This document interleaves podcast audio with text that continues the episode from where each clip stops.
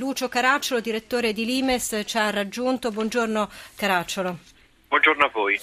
Allora, ovviamente verrebbe voglia di chiederle tante cose, a cominciare dalla eh, sensazione che lei ha anche da eh, convinto europeista, qual è di questa Europa che si ritrova a 40 km da eh, Parigi, per cui veramente più cuore di così mi chiedo che cosa ci possa essere a inseguire eh, due cittadini nati e comunque cresciuti sul suolo eh, francese, autori di questa strage eh, tremenda. Caracciolo. E questo ci ricorda che cosa è l'Europa di oggi, cioè un uh, territorio sempre meno omogeneo da un punto di vista culturale e religioso, nel quale purtroppo si sono infiltrate delle cellule terroristiche che in particolare in Francia eh, negli ultimi mesi, perché questo della, eh, del, di Charlie Hebdo è stato solo l'ultimo episodio, hanno compiuto diversi attentati eh, che fanno parte peraltro anche di una guerra tra gruppi jihadisti, ciascuno dei quali vuole affermare la propria sull'altro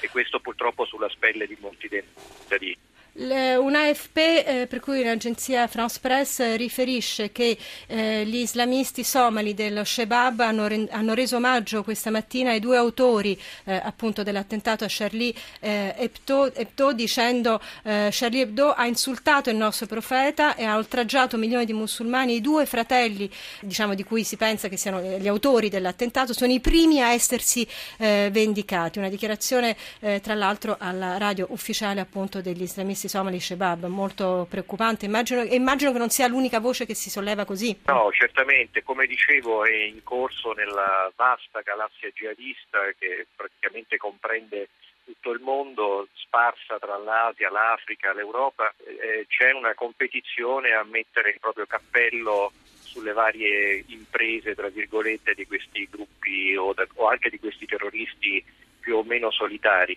Eh, questo è un aspetto di cui dobbiamo tenere conto perché noi siamo in qualche modo ostaggio anche di questa sorta di guerra civile tra musulmani che infuria ormai da molti anni. E questa è una chiave di lettura davvero molto interessante. Gaetano Baresi, caporedattore degli Esteri. Buongiorno Caracciolo. Allora sì, anche l'ISIS ieri aveva reso omaggio agli eroi, agli eroi di Parigi. Volevo appunto dire che anche l'ISIS ieri aveva reso omaggio agli eroi di Parigi, così li aveva definiti, però nessuno fino a questo momento ha rivendicato. Perciò questo fa pensare che questi esatto. due fratelli, come i due fratelli di Boston, il collegamento ormai è sempre più, sempre più acclarato, con della nelle modalità sì, della maratona di Boston nel, nelle modalità naturalmente e non siano, relativa, non siano, veramente in contatto con ISIS oppure con Al-Qaeda ah, oppure non, con lo Yemen. Uh, noi non dobbiamo immaginare per Al-Qaeda o anche per altri gruppi o marchi delle organizzazioni strutturate in maniera perfettamente gerarchica, vi sono delle affinità